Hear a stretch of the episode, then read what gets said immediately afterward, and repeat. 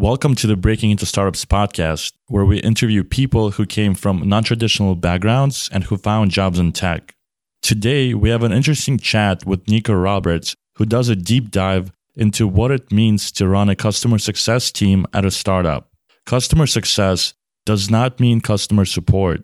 Startups nowadays realize they need to have people on the front lines who can communicate with the customer, relay customers' needs, and bridge the gap between different teams within the company to ensure the success of the product. Anyone who is interested in sales, operations, or product management should tune in to learn how customer success position could jumpstart their career at a startup. Growing up, we're told that in order to be successful, you need to be a banker, a doctor, or a lawyer. That's what the gatekeepers want you to think. But we're part of something bigger. We're part of a technological revolution. Either you're at the table or on the table, getting eaten. 10x. Yo, yo, yo, this is Ruben Harris. I'm here with the homies Arch and Timur Meyster, and this is the Breaking Startups podcast. Timur, can you please tell the people what we're doing today? Yeah, so today is another day uh, when we're recording uh, the Breaking into Startups episode, coming to you from Hack Reactor. It's a pretty, a little bit of a cloudy day, and uh, a lot of our friends are probably getting brunch right now, but we're sitting here with a very special guest, and we're about to talk on how to break into startups. Artur, take it away. Thanks, Timur. So today we have Nico Roberts, who is uh, head of customer success at a really cool YC company called Onboard IQ. And he's also a number one FIFA player in the office, at least self proclaimed. Before that, he was a consultant at Deloitte, and he has a very interesting story of going from South Africa to Missouri to become a consultant and then making his big break into startups. But before we begin, tell us a little bit about where you grew up and uh, where you're from. Sure, thanks, Artur. So it was it was a beautiful October 10th morning. My mother gave birth and a wonderful gift. That was me came out. And no, I originally from good old sunny South Africa. I love the continent, love the whole country. And yeah, came over, as, as you said, for high school. Grew up there. I loved it. You know, as most Africans do, you're either into rugby, cricket, or soccer. I was the rugby cricket guy. Took quite a bit of woodwork, metalwork classes in high school. Loved it. Learned a bunch. Had a couple of first loves, had my heart broken and then came to good US of A for the American dream, eh? So yeah, came over 2004. Spent my senior year of high school here. Loved it. It's kind of like living in a, a movie for a year. You know, you got the basketball court over the swimming pool. You got everyone with little cheerleaders and little outfits. People wearing, you know, what we call civvies. That's probably the toughest thing when you've come from a structure like South Africa does, even the public schools, where you have a school uniform to wear every single day. All of a sudden, been thrown into an environment where you have to wear normal clothes. It's super stressful because you don't know what to wear and what people are going to think. You're going to think, oh, shoot, did I wear that the same day as yesterday, you know, the day after? Can you tell us a little bit about the culture change, like how it was in Africa versus going to school in, in America? Definitely. So, South Africa, you know, it's a little, we were colonized by the, the British and then the Dutch as well. And so we're, I'll probably say probably about 20 years behind the times of the West in that, you know, even with public schools, uh, we had to wear tie to school every single day with the blazer. When the school bell rang, we used to line up in front of the classroom and the girls would go in first, sit down. Once all the girls were sat down, all the guys would go in afterwards. You know, all the the teachers were, you know, sir and ma'am and nothing else. Coming to the States, you know, it, it's a fantastic culture shock in that one of my first days, people rocking up in pajamas, you know, flip flops, that, that, type of thing. Got nice little dreadlocks going on. You know, the girls just make up, you know, to, to the crown. And uh, it was great because it's such such a free, sort of unrestricted way of living. That in South Africa, it's a little more boxed, a little more structure. So I think that was the biggest difference I noticed from the get go. Yeah. And so you're passionate about wood making in That's it. high school. That's it. And then when you decided to go to college in the States, like what did you decide to pursue wood making in college? Yeah, yeah. Great question. No, I actually came over and, and in college, I actually majored in accounting, international business, and management information systems. And I think that the biggest thing there is, and actually it's a really funny story. Growing up, you always, you know, you watch tons of American movies and screens and I was sort of set on becoming an American director, producer of film. So when I came over and I was in high school, I went up to Chicago and I spent a lot of time with uh, Columbia College. And I was mm-hmm. dead set I was going to come in, make a Hollywood blockbuster, and sort of live that dream. And I rocked up, and the person gave me the school tour, you know how the universities give you guys tours, had big, you know, blue hair, spiked up, tons of earrings, you know, t- tattoos. It was such a shock to my system. I said, you know, I'm not ready for this yet. So then I looked for the most conservative school in mid Missouri I could, and that was Westminster. And that's what I kind of stuck with. And uh, my dad at that time said, Hey, listen, I want you to work on plan B before you work on plan A. To him, plan B was always get a great education, get a solid degree, start building the foundation, and then whatever the passion is of plan A, you can sort of jump into. And that's exactly what I did. So accounting was sort of a social pressurized from, from the good old, you know, country of South Africa. A lot of people say it's a great job, you know, tons of security in it. And that's what I ended up doing. Awesome, awesome. So, so you're going through all your classes in school. Mm-hmm. You're thinking about what you want to do. You're taking business, which is pretty broad. Mhm. You could go accounting, you could go finance. So Exactly. what? How did you decide what you wanted to do before you graduated?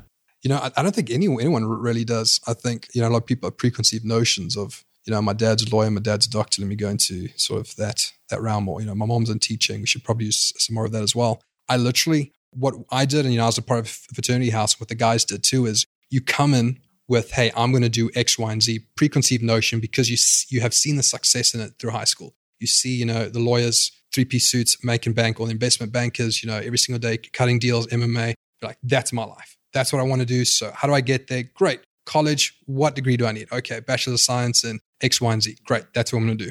Halfway through, you sort of do the whole self discovery phase. You know, you sort of meet the girl or the guy, and you're like, oh, great. This is, this is where it's got to be and how it's, it's got to go. And then from there, you take yourself all the way through.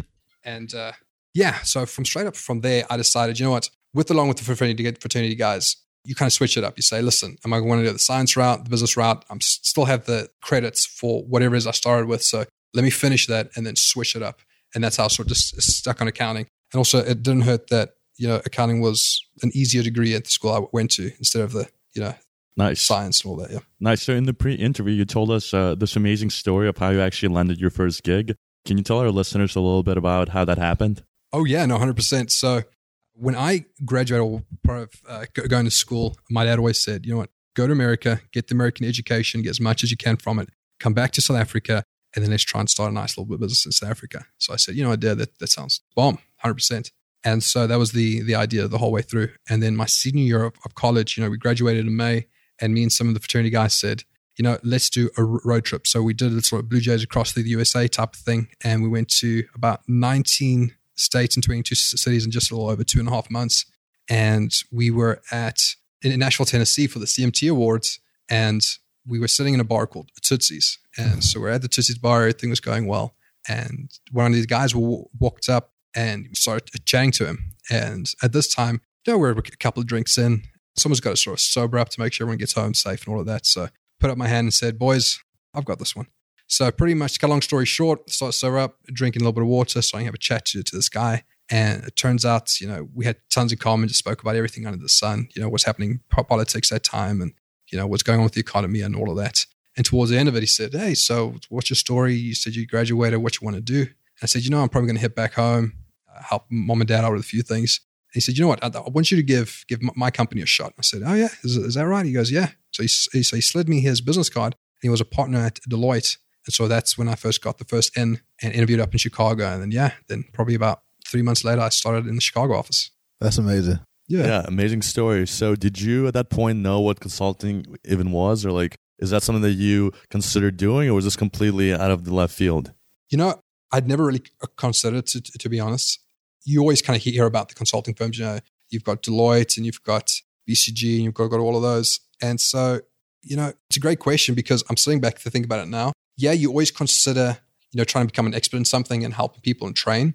But at that point in time, honestly, it was so out of left field that I just didn't mind what I did as long as I had a job at that stage that would keep me in the States if I wasn't going to go back home and a job that's fairly decent that I could start working on and honing my skills. And how did your parents feel about the switch up from, you know, Oh, they were super, super pumped. You know, I suppose any parent, when you reach a decent firm, when you graduate college, you know, it's all worth it. The hard work, the money that's been poured into it, you finally have a good paying job. You know, they could go tell their friends, oh, yeah, my son's doing X, Y, and Z in Chicago. That's so awesome. And, and so, no, they were very, very proud. So that in turn, you know, just really gave me affirmation that I made the right choice. yeah, yeah.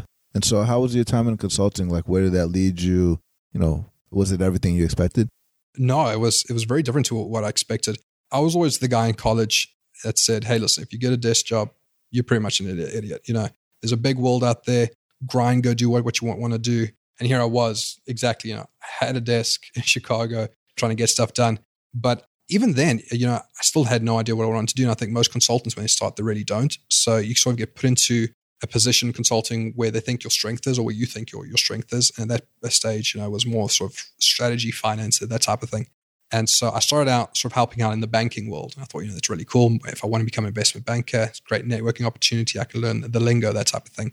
And about two years into it, I started getting really homesick. And so I said, you know what? I've learned a ton of things from these guys. Anything from interpersonal communication skills, setting up data and qualitative, quantitative sort of analytics on that.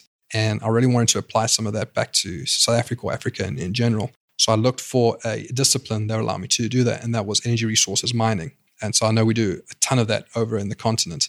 And so, yeah, Deloitte had an office both in Houston and in Phoenix. Phoenix more for mining, and Houston for the oil and gas part. Reached out to a couple of those partners, got on a client that would take me there. So spent a lot of time out in Africa the last, well, before I joined uh, Onboard IQ, probably about three, four years straight, doing a lot of consulting on the side of mining, breaking into the Democratic Republic of the Congo, South Africa, all the way up through Zimbabwe a bit. And so that, that was really an eye opening experience. Wow. Wow. And so during that time when you were doing the consulting in Africa and things like that, how did you kind of like end up deciding to go to San Francisco? So that's a great question. So I was on the way back for, for a trip in September last year, and I was I was tired. I'd done probably about six trips that year already. Uh, my longest trip in, in Congo was actually 13 weeks. And so this was, I think, about a four week trip. And I was sitting in uh, Schiphol Airport in Amsterdam and I was texting Joe. And so who Joe is, Joe was actually Onboard IQ's first employee. And Joe came on right when they started their YC batch. And similar to me, you know, Joe coming through didn't really have huge aspirations on, you know, going through Y Combinator, coming to San Francisco for a startup, but knew he wanted to do something entrepreneurial. And so he knew our CEO then, uh, Keith, and he sort of jumped into to, to, that batch. And so I texted Joe just saying, hey, how's it going? Because Joe w- worked with me at Deloitte and Joe got the offer from Onboard IQ and you know, Joe confided in me and said, Hey, you think it's a good opportunity? I said, For sure it is a good opportunity. Go ahead, you know, take it with, with both arms. At that stage, you're super young. You know, he was 20, 21 at the time. Said, You're young enough, just grab with both arms, learn as much as you can because you never know what's going to happen. So I kept in contact with Joe throughout the, months that he was there. That was in May 2015. So now we're September 2015 when I'm in the airport. And so we're texting, texting, and Joe goes, Hey, listen, you, you sound a bit tired. You, you're considered leaving Deloitte. I said, You know what, Joe, I'm, I'm, I'm thinking about it. You know, I've always had the, entrepreneurial bug that I wanted to take. And yeah, you know, but I've been looking around. He goes, well, don't do anything. Just stay right there. I want to go talk to our founders, Jeremy and, and Keith, and I really want you guys to meet. So I say, all right, all right, all right. You know, it's like all those things. Yeah, sure, sure. Yeah, go ahead, set it up. Not really thinking much is going to come from it.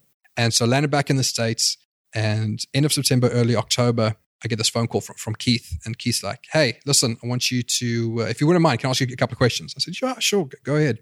he said, Yeah, you know, the sort of typical questions. Uh, what are you doing right now? What do you enjoy doing about it?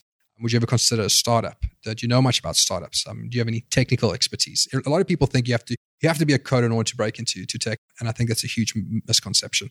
But yeah, so I had no coding experience. So yeah, I was brutally honest with the guy. I said, "Listen, I know you guys are trying to look for salespeople. You're super early. Know one of the big big metrics you have to hit is you know month over month growth, and that's just just not me. I mean, I've sold stuff. You know, you sold the projects internally and all of that, but I'm not sort of super, super well versed. And he was just laughing. He said, all right, no, 100%. And then towards him, he goes, you know what? I'd love it if you fly out and just sort of meet myself and Jeremy, the two co-founders. Just like to have an in-person chat. So I did, flew out, had an in-person chat. And yeah, we just struck it off. I think the biggest thing to them and what I've seen right now is if you don't have the exact skill, that's perfectly fine. If you can hustle and grind, you can learn anything. That's the reason people go to college, right? Because you learn. And as long as you show the willingness to learn and the open mind for it, and that's what happened with Onboard IQ, then it goes well. Yeah, yeah. And um, you know, we talked a little bit in the pre-chat, and a lot of people have these misconceptions that you've been talking about. And I know that you you went from Africa to Missouri. Now you're considering going to San Francisco. Your parents were involved in the decision making process, but was there anybody else in the decision making process that was involved? Oh yeah, hundred percent. So my beautiful wife, Katie, she's definitely been a handful and a blessing at the, at the same time. She's always been my cheerleader from day one. You know, when, when I got the job at Deloitte, she was super, super pumped. She helped me sort of get it, prep for those interviews. Yeah, when she graduated, she came up to Chicago, stayed with me a bunch. She was sort of trying to sort, sort it out her life. She works for, for Yelp, so good little shout out to, to Yelp, great, great company. And uh, yeah, so she she said, so you, you know what, we just got married. So we got married in July. September was my trip.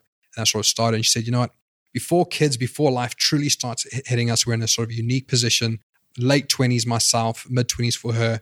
Why don't you just give it a go? So the one thing for, for the, the listeners out there, you often think as well, I need a great idea or I need to have a certain skill set to go join a certain startup. To me, my concept, my perception was tech. You know, shoot, I, I don't know how to code. I don't have a huge technical background. I don't have a computer science degree. Yes, I have MIS degree, but it was more sort of MIS business. And it was access, you know, it's not really a true 100%. Well, I guess it is a, a nice database. Thank you, Microsoft. Um, so she said, you know what, give it a go. It's completely out of your realm. It's sort of like a fish out of water. One never, never knows. And, you know, the whole idiom and cliche of life is short. It truly is. Truly, truly is. So I did. I jumped nice. straight into it. Nice. Yeah. So it sounds like uh, your dad gave you the advice of going with plan B, but you had a plan A. So now it sounds like you're on the ground in San Francisco. You're pursuing plan A. Tell us more about what uh, Onboard IQ does. Like, what do you do there? And uh, like, did it meet your expectations once you got once you start started a job? Great question. Yeah. So Onboard IQ, for the guys listening as unknown, we are a workforce automation platform. So if you think about the Uber for X model, if you need to scale quickly or if you need to have any type of customized onboarding sort of screening process, we're pretty much the software that does that. It takes you all the way from sourcing to your first in-person interview, so scheduling, background checks, document signing, just sort of switching up any type of customized positions. We do a lot of that. And my role at Onboard IQ when I first started was more in the sales direction. And as the company grew and started maturing, I switched over to the customer accounts success side, and I've been loving it. So I work really closely with product team, the dev team, design team, the sales guys, and of course the customer account people. And what we pretty much do is we have our list of all the customer accounts and we figure out, okay, we are a pretty early stage startup. So there's going to be some bugs, there's going to be some, you know, a few learning curves, a few little humps we got to get over. So identifying which customers really need what, what the issues are, a quick timeline to get those resolved, reaching out to sales guys, say, hey, listen, we did X, Y, and Z with the, with their contracts. We'll be able to deliver the following that we did promise. We're behind on, you know, these other ones. This is the revised timeline. Sort of talk about think Scrum on you know how to communicate that, how to set the expectations, and how to be as clear and transparent with all the customers as possible. Yeah, no, that, that's really helpful. And we, I get a lot of people that reach out talking about customer success. A lot of people think about it as like this lower level position, mm-hmm. but it's really, really important. It sounds like Super you touch important. a lot 100%. of people. I mean, you're prioritizing a lot of things. So when you talk about your time between products, sales, engineering, etc., like who are you spending most of your time with when you are elevating these customer frustrations? Probably I say nine or ten times is with the product and the dev team. Mm-hmm. So, and this is other thing, and it's a great point that that you mentioned is especially for an early stage startup, any startup in any stage, you want to show that growth. And even losing one customer, their growth is impacted negatively, and it puts more pressure on the sales team. So it is such a massively important component of the, the business structure. But yeah, so we spend a lot of time with the dev guys and the engineering guys. And that's always fun because we're sort of, I see us as the bridge between sales and the dev team.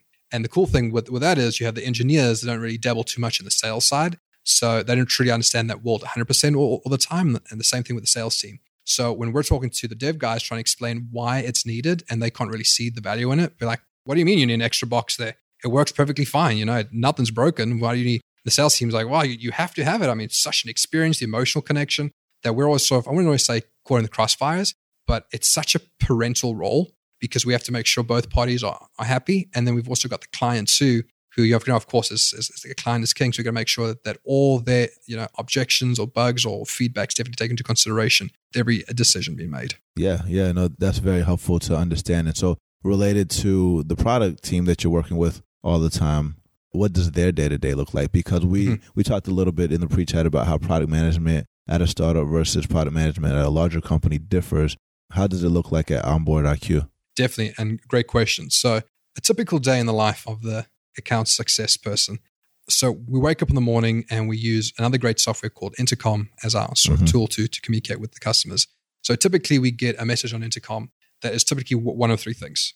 Either something's broken and it's a bug, it needs to be fixed immediately. So from that standpoint, it's all hands on deck, get in touch with the, the, the dev guys, the right guys, whether it's a front end issue, a back end issue, or full stack issue, and say, hey, we need that resolved ASAP. So once from there, you know, you got the emergency in place, the objection handlings all the way through till, till it's been migrated to production. The second type is, hey, we see you guys have this type of feature. It'd be really awesome if we could also do this with it. So now we're entering sort of the feature realm. And that feature realm is taking existing feature and enhancement on it.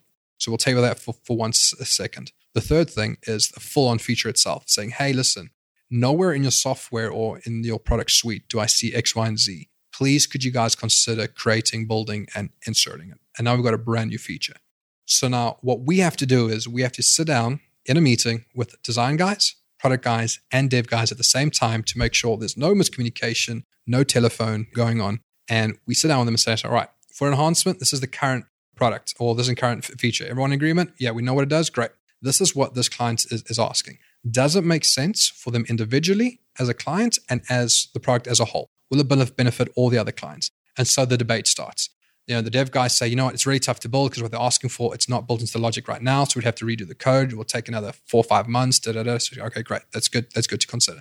Product guys, what, from your standpoint, well, you know, it's super easy to do because the spec's already there. It's literally just adding on extra this, this, and this. So design guys, you guys agree? Yeah, perfect. We'll get the wireframes out. So on their side, it's good. It's good to go. So now we take that expectation and timeline back to clients saying, hey, right now, is this an inhibitor for you guys? Can you not get accomplished what you need to get accomplished because the software can't do what it needs to do with, with this enhancement? Or you currently have a workaround for it, and this is a wonderful, nice to have. It'll make your life a ton easier once it's in, in place. So they go, yeah, fantastic. The full on feature, that's when we have sort of the in depth conversation, the late nights, you know, a couple of glasses of whiskey on should we spend a dev time on it? Because one thing I had no idea is how long it takes to actually build something. You know, I often just thought, oh, should work one, two, three. What? Take should take about a week or two and get this whole thing up and running. I mean, the whole you know Microsoft thing. I'm sure Microsoft took a couple of days to build, and you know we we we good to go.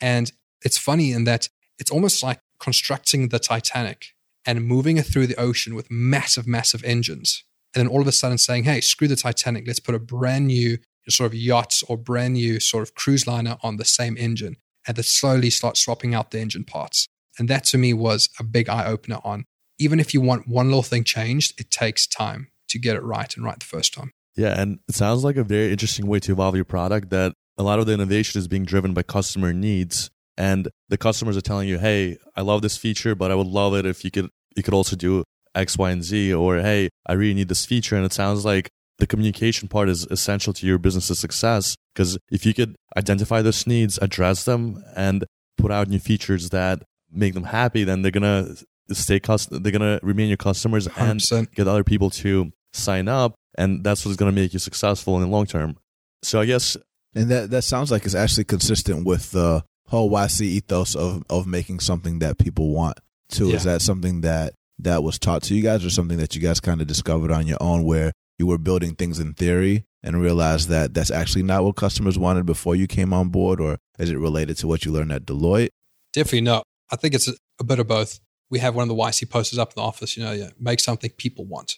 And from my side, dealing at Deloitte, we truly, in, in, the Deloitte business, and big shout out to anyone sort of currently in the industry, it's tough. It's a grind. It's very, very different to what I'm doing right now. And I truly loved it. So it's not as I preferred one over the other. It's just such a different experience. And the one I'm having right now, I prefer so much more that I don't think I would ever want to go, go back.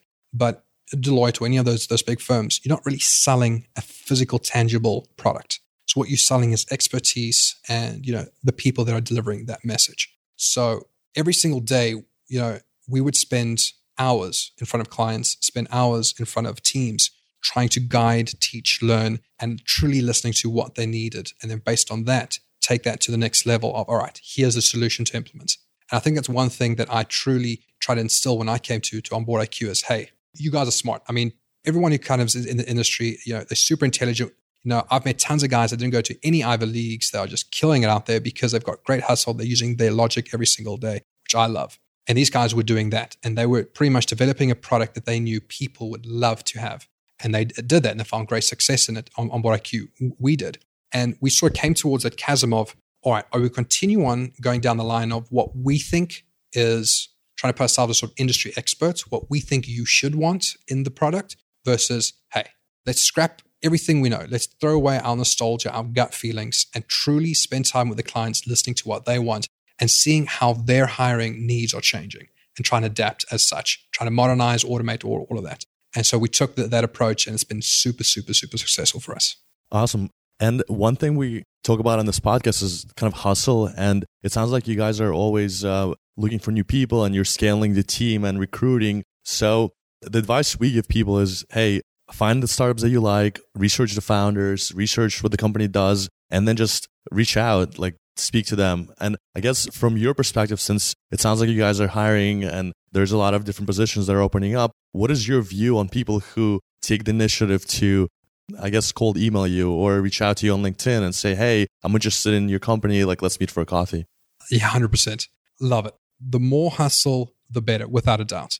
Even for myself, coming from more more a traditional background, if I don't know your name and I don't know who you are, I'll never be able to offer you anything. I'll be able to open up a door for you or anything. But if you keep on cold email, emailing me or calling me or making sure to figure out when I get my, my cup of coffee without being too stalkerish and bump into me and say, hey, listen, you know, I know you guys are doing hiring space. Right now, you know, the whole world's falling down because, yeah, right now the hourly workers maybe are temporary workers and independent, but shoot, I mean, I'm sure doctors and lawyers and, you know, 2050 want to set their own schedules, work for different hospitals. How are you guys thinking about doing some of some of that? And the fact that you're just thinking about what we're thinking about and showing some passion in it, nine out of 10 times you'll probably get in front of us and we'll open up some sort of door for you. Yeah. And related to Artur's question and your answer that you just gave, something else a lot of people think about when they initially reach out to us is, is kind of like what you were thinking before you came here, where it's only like engineers that work here and things like that. So, right now, maybe talk a little bit about like the size of your team, the percentage of engineers versus non engineers, how that shifts over time, or how you guys are thinking about that.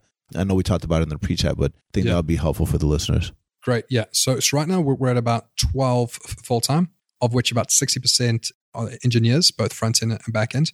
And I think, you know, for, for our stage startup and being a SaaS company, that's super important because we are developing a product. And what's SaaS for the people that don't know? So SaaS is um, software as a service. So if you kind of think about, you know, the, the grand booba out there, Salesforce, it's basically instead of having software installed on your computer or PC or laptop, it's hosted in an online environment in the cloud. And you basically can log on and then have full access to those features and, and benefits with it. And then from there, the other 40% sort of a mix up between sales and customer success.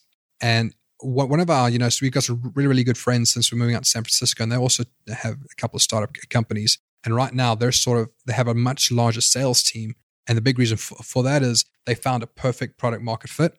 We found a really, really good one, but we're not done yet. We yeah. still want to develop. We still want to make sure everything's good to go. And once we found that winning recipe, the customer success and sales side of it is going to be super important, and that's pretty much what we're all going to be hiring for. So right now we're sitting here, you know, close to being August 2016. We're looking for a dev team, but probably about four months from now, it's going to be solely customer success and sales once we found the perfect formula. Awesome. Nice, nice. And uh, for our listeners, let's say they are graduating college, they have certain skill sets, but they're not really sure role they see themselves like going in at a startup. What would you say are the main skills that a customer success rep should have? And that would give our listeners an idea of oh like like I'm good at these things so maybe I should consider doing something like customer success. Definitely. A great question. I'd probably say the number one skill is just great interpersonal communication skills um, you are dealing with customers on a day-to-day basis I sort of see us as the hospital typically when customers reach out it's not because they're healthy and they're super happy it's because something's not going the way they want it to go or they've come to a roadblock and they need help getting over the, the next hump so you sort of have to have that great skill set of knowing when to read the customer is upset versus not 100% all, all there and being able to objection handle from that point onwards. So that's the first skill. The second skill is just good organization, whether it be if you keep stuff, you know, if you're tracking things on Excel or using of the cool little things like Asana or Fieldbook or any of those other great companies are out there, but good organizational skills. So make sure you, you have a list, you work off a list, and you can get the, the job done because there are tons of email communication, um, different messaging communication, phone calls are g- going on. It's happening every hour on the hour. So if you can't keep track of what needs to needs to be done and it falls through, through the cracks, that's going to be a, big issue. And the last thing is fun. I think that's that's one skill that people kind of forget with a customer success role is you need to be someone that can really enjoy having a good time because some of your days are going to, are going to be tough because you're going to come in and from 7 a.m. till the time you walked until 7 o'clock, you go home at night, you're just going to be bombarded by complaint after complaint after complaint. And then you have to take that complaint over to a dev team who says, I can't, I can't, I can't. A product team that says, add it to the pile, add it to the pile, add it to the pile. You're going to feel as though nothing's going on. So you need to be able to go home, switch off, have a drink, and just enjoy life in a general. Because any other skill that you need, that startup or that company will teach you from day one. Be it be a product that you're selling in operations, whatever the customer success role is, you'll learn about that industry because that's truly what you'll be selling, for lack of a better word, because you're, you're salespeople too. Because what you have to also understand is, like what IQ right now, is a huge majority and percentage of your sales is going to come from upsells and upgrades of your current customers, not brand new inbound, outbound. So you become just as important as a VP of sales or something like that because you are generating revenue for the company. And in this day and age, in order to do well, you have to show those numbers. So related to upsells and VPs of sales and things like that, like what kind of metrics are you guys measuring for someone to be successful in a customer success role? Great question. So currently the metrics that we're trying to optimize for and goal orientate is number one, how long it takes from the first time that communication comes in, whether it be email or through intercom, so you do a first response. It doesn't always have to be the answer, but the first response says, hey, listen, we are here. We're not just, you know, going to take it on 24 hours, seven, seven basis. We're looking into it. Second thing is if the upsell or the upgrade opportunity is there, and whether you do it or you identify it, how quickly is it brought to realization? Because some people, you know, and this is really cool. If you can learn the skill, great. Please come to me. I'd love to learn it from you too, because I'm not having quite mastered it myself. But there's something a customer will say that will trigger, say, huh, they're ready for the next thing. Hey, uh, we just raised a Series B. We're breaking into 13 different new markets. Ding, ding, ding. Great. All right, let's see we can jump on the phone, figure out how we can grow with them, help them, and do all of that, and sort of assist the whole process through. And I think that's what a lot of companies have a misconception of is, is that typically the first point that's identified is your customer success person because they've heard it first. They listen to what the needs are. They know when it's going to happen, you know, when things are going to be executed on which timeline. So they can provide such valuable feedback for, you know, that whole sell. So I think that's super important to know too. Do they, let's say that you have someone in customer success that does identify an upsell opportunity, brings it to the account exec or the VP of sales, they close the deal, do they share in a percentage of that revenue? 100%. Commission. 100%. That's awesome. That's which, awesome. Which, which is great. Yeah. So, Yeah, that's awesome. And for our listeners, I think there's a lot of misconceptions around uh, how many hours people work at a startup. And I know it varies a lot based on uh, the stage of the startup that you're at. Well, Onboard IQ being a YC startup, like what are the typical hours are for you and your coworkers? so we, we sort of have two shifts. The first shift is the morning crew and then the late morning crew. The morning crew consists of someone like me because I love waking up early. So typically get into the office between about 7, 7.38 and then grinding through till about 6 or 7, going home, having a little bit, little bit of something, and then just kind of politely checking through the emails if there are any fires addressing. Otherwise, good night, goodbye. The second crew sort of rocks up around about 10, 11, Engineers? typically engineers. so they'll rock up 10, 11. But then again, you're getting tons of communication from them 2, 3 in the, in the morning. So I think that it all kind of depends on you as a person. Are you a morning type of person or you like to get stuff done in, in the evening? Me personally, morning. And to us, I think most startups are the same way that no one's going to be, you're you're not going to have a time clock. You're not going to clock in and clock out. No one's truly going to be watching you, your hours. It's all about the results. Are you getting your job done? And are you doing it in such a fashion that it makes sense and you're getting the results?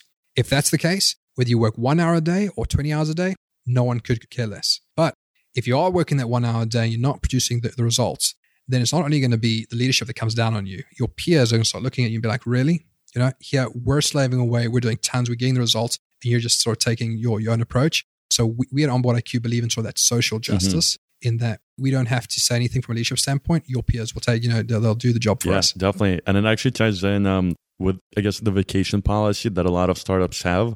A lot of startups these days give a lot, a lot of perks to their employees, and one of them is unlimited vacation policy. But I've actually heard studies where people will actually take less vacation days knowing that it's unlimited versus when you're like entitled to 25 days or how many days a year because then uh, you're obligated like you're not going to just take off before a release or you're obligated to your peers to deliver on what your job is so No, that's great. Actually, on, Onboard IQ, we do have we have unlimited vacation days with a two week minimum you have to take every single Mhm. year. And how you kind of accrue it, or how you should th- think about it, is for every day you want to take off, especially if you're an engineer, for every day you want to take off, you have to give us a week's uh, notice. So if you want to take out a full week, you got to kind of give, give us a month, so we can kind of sort of make sure stuff stay. I mean, we definitely things come up, and you know, last minute trips, you know, plan trips are planned, so that definitely needs to take into consideration. But yeah, definitely. Awesome. And I guess what does the career progression for a customer support person look like? I guess you start out facing the customer a lot, you work with product designers, engineers. So what is kind of like a two, three year timeline for someone like that? And what are the next positions that open up to them? Great question. So, so you have the entry level customer success person that comes in and you get given a book. And in that book, you've got a list of clients, and your job is to number one, make sure they're happy, any issues are being communicated upstream, and that any upsell opportunities have been identified. At that stage, you sort of move into sort of a senior role in that you now have a few books and you start working a lot closer with the product team and sort of defining what those features look like because you're super familiar with, in our case, the product, and you sort of can take it to the next level. And then you've got the manager role. Of course, you've got a few teams under you, you know, managing multiple books, the communication back and forth. From there, you sort of do the senior manager role and then a director role. And that's sort of one of been the, the biggest changes that I went through since coming from from sort of the, the consulting world is is you have such a rite of passage. You come in either as associate or senior associate, whatever the skill set is, you start working your way up the ladder. Here, if you come in day one and all of a sudden day 20, I mean, you're just delivering stuff that's unreal, probably won't go to senior next. Now we're starting to talk, all right, sky's the limit. What do you want to do? Sort of what makes sense? Are you a title chaser? If I just throw a title director at you, is that what sort of makes you happy, keeps you motivated? If I do so, will you perform as such, if not even better? Great, let's have that, that conversation. So the fact that you can truly be an entrepreneur within a startup itself, not just being an employee and an entrepreneur, I think is very appealing as one thing that kind of brought me to it is it's no longer about how many years have you done it, sort of who's in front of you, any of those office politics. It truly is how can you get the job done and the way you actually kind of get the job done that truly speaks leaps and bounds. Yeah, no, that's that's a great answer, and um, it also makes me think about the interaction that you're having with the designers and the product people and things like that at Onboard IQ or in general from what you've seen. Have you seen anybody kind of like lateral over into like a PM role or into a design role or something like that? Definitely, it happens every single day. Uh, Joe's a great, great example. When Joe started, he was in sales, and then we kind of Joe needed to switch over, and he went into more of a, a product role. A lot more product design, sat with the, the dev guys, speccing a few couple of features. He had to learn how to code a little bit, so he was super excited about that. From there, transitioned into more of a strategy growth role for new markets, and now he's come 360 now, and now he's back in sales. So what happens is, and, and everyone out there listening, typically when you join an early stage startup like I did, the team's small. And if you think about a massive corporation, there are tons of roles that needed to be filled, and you just don't have the manpower. So, you know, the wearing the multiple hats, the cliche is definitely there. Um, you you walk in one day, you're doing sales. The next day, you need to help out on customer success. Next day, you need to help out on product. Next day, you need to jump in and maybe do a couple little finance things, help out, you know, the team with invoicing and AR and, you know, AP and all, all those wonderful things. So if you're someone that does not like change and likes that full consistency, customer success is in a small stage startup is probably probably not the best fit. Maybe in a later stage startup, but there's tons of change happening every single day with with roles too. Awesome. So with that said, we'd like to go to the lightning round, and uh, that's where Artur Rubin and I will ask you several questions and try to give us uh, short answers, but fill them with strategies, tactics, and your resources that you've used to kind of get where you are in life. With that said, Artur, take it away. Yeah, so with this question, let's take it back to the basics and Okay. imagine that you got dropped in a new city, you only have $100, you don't know anybody, and uh, you're trying to start over again. So, what would you do? How would you spend the $100 to kind of get your break? I go straight to Yelp. I say, Yelp, I want to look for a bar where all the startups go and network. Go to the bar, sit down, drop the 100 on the table, and just network the hell out of the place. Meet someone, and until someone says, come in for a job interview, I do not leave. I like it. I like it. And it, it sounds like you had an amazing journey, and it sounds like there was a lot of smooth sailing. We didn't talk a lot about the downs or the frustrations that you went through, if any. But whenever you hit some of those roadblocks, was there any piece of music or any movie that you watched that kind of inspired you to break through that moment of doubt or frustration? In, in moments of, of troubled waters, I definitely go back to Queen. I love Queen, the band Yeah, Queen. Those yeah, Freddie Mercury yeah. fans, 110%. Th- their story, love it. That's sort of my go to. Second thing is I do a reality check. One thing I love to do when I fly is, especially when we come into to land, I take pictures of the cities I'm landing in and the traffic jams and the millions of people just to remind myself that, you know, there's just tons of pe- people out there probably going through the exact same thing. They're in a less fortunate situation than I to suck it up, soak it up, and hustle until I, the good days are back. Yep. Quickest way to happiness is gratitude. Awesome. That's it. And uh, for our listeners, what is the one piece of advice that you have uh, for them having gone on this journey and transitioned from consulting to startups? two pieces of advice. First one was given to me by my old man. So I should tra- travel a bunch. So when I'm in an airport, there's little kiosks. I'm sure you guys have always seen them. buy a little snack, a little, little drink of some sort. There's a little magazine rack in the back always.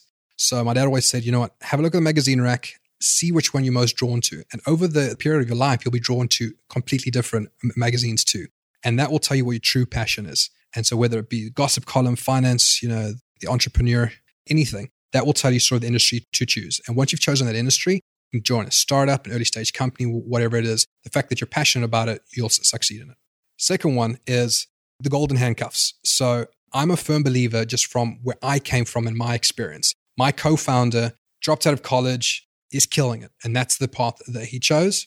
I chose the path of I first wanted golden handcuffs. I wanted to work myself in a position, get a skill set to where I was doing well, where I was comfortable with the money I was earning, the life I was living, that when I did jump ship and I wanted to start my own thing or join a small startup like I did, I had those golden handcuffs that I feel as though I could fall back to.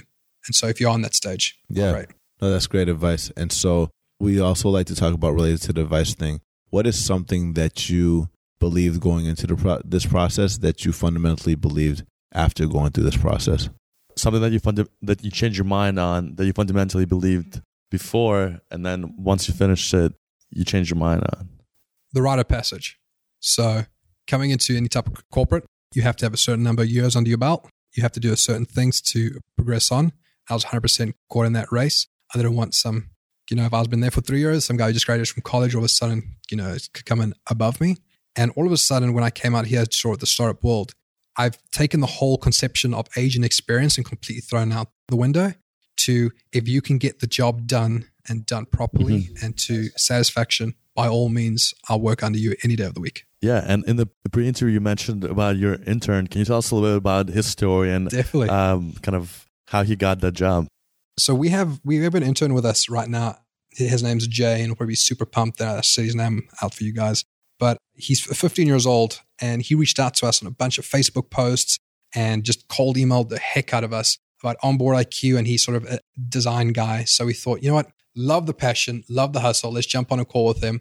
And I will, I will never forget some of the first calls. You know, he was in his room studying for the, the SATs. Hey guys, one sec, just got to quick close the door. don't want mom to hear this. She, you know, she needs to know I'm studying. So no worries, no worries. Go do what you have to do. And uh, he's actually with us for the summer and loving it. And the fact that, you know, at such a young age, he's got the hustle that even if you're 25, 35, 55, 65, by all means, you know, reach out because you never know. Yeah. And the last question is Are there any like online resources or books that you've read throughout your career and, and travels that have inspired you or like helped you get to the point that you're in right now? Or what would you say is most helpful for listeners that want to follow your path? Definitely, definitely for me personally, the, the book that, that, I've read over and over and over again that I love is by Bryce Courtenay. It's called The Power of One. It's a little more about South Africa and sort of the struggle coming through. So, any South Africans on the line, definitely read that one.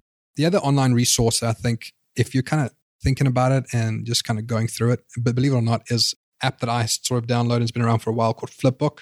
I'm sure a lot of you guys have it for all those news articles and what you're interested in. To me, that's the online version of of my dad's stand in, in the airport. I keep going through it and I sort of catch myself clicking on the same topic over and over and over. And I'll make a little, little note saying, hey, I need to do more in this or in that industry or in this specific topic because I'm finding myself really, really liking it. Same thing with the wife. She and I are very, very different. So to get her perspective, you know, I kind of see what she's been up to and she's re- reading. So definitely everything online, you know, the Cosmopolitans, the Vanity Fairs, all, all of that. And that's such a different market too that I always want to find myself saying, hey, why the interest there for her and trying to learn from that too. So, you know, in, in this day, day and age, there, there, are tons of books out there. I mean, whether it's been sales books when I first started in the sales role, it was from, you know, good to great. There were great books, you know, the acceleration formula is, is another great one. But truly, to me, the only resource that I rely on day in and day out is going onto Google and typing from rags to riches tech and just reading the stories of co-founders and founders who literally came here with nothing, which was not my case. Please, please don't be any mm-hmm. misconceptions. I did not sleep on any couches. I did not you know, come out here in my car. I did not have to hustle to, to, to that extent. My story was a little bit different. So if you are sort of graduating college, that's what you want to do, by all means. Probably can't relate, relate to the way I did it, but my co-founders exactly what they did. And if you have any questions, just reach out to me. I'll put you in contact with, with them. But for me, it was more of I'm in my late 20s. I'm coming from an industry that I truly enjoyed. So everyone else in the consulting, sort of finance, investment banking world. And I wanted to make the switch. And so the switch was just coming out, you know, finding a place that wasn't too grungy, you know, going to join a startup and just, you know, making the most of it. Awesome. And uh, what is the best way for our listeners to get in touch with you? Pop me an, an email, Nico, N I C O, all lowercase, at onboardiq, O N B O A R D I Q dot com. You can hook me up on, on LinkedIn too. Type in Nico Roberts. You'll see Onboard IQ right there and pop me a, a message and I'll definitely get back to you guys. Are you on Twitter too or? Onboard IQ is I personally am not. Okay, sounds good. Sounds good. Well, thanks for coming on our podcast. We had a great No time and we'll include a lot of those useful tips and resources in our show notes. And we'll have to have you on again in a few weeks. Uh, I mean, in a few months. Great. No, appreciate it. Thanks, Yeah. guys. Appreciate for, for reaching out. And yeah, excited and have a lovely rest of your day. Awesome. All man. right, thanks. Awesome. Cheers. Thanks for checking us out. We appreciate you for listening and always love your feedback on how we can do better. If you enjoyed this, let us know what you thought in the reviews by going to iTunes, searching for Breaking Into Startups, subscribing to our podcast, and leaving a review. Also, if you know someone who came from a non traditional background and is looking to break into tech, encourage them to sign up to our newsletter or tell them to join the Breaking Into Startups community on Facebook. Remember, if they don't let you in through the front door, go through the back door, around it, under it, or through it. Let's break in.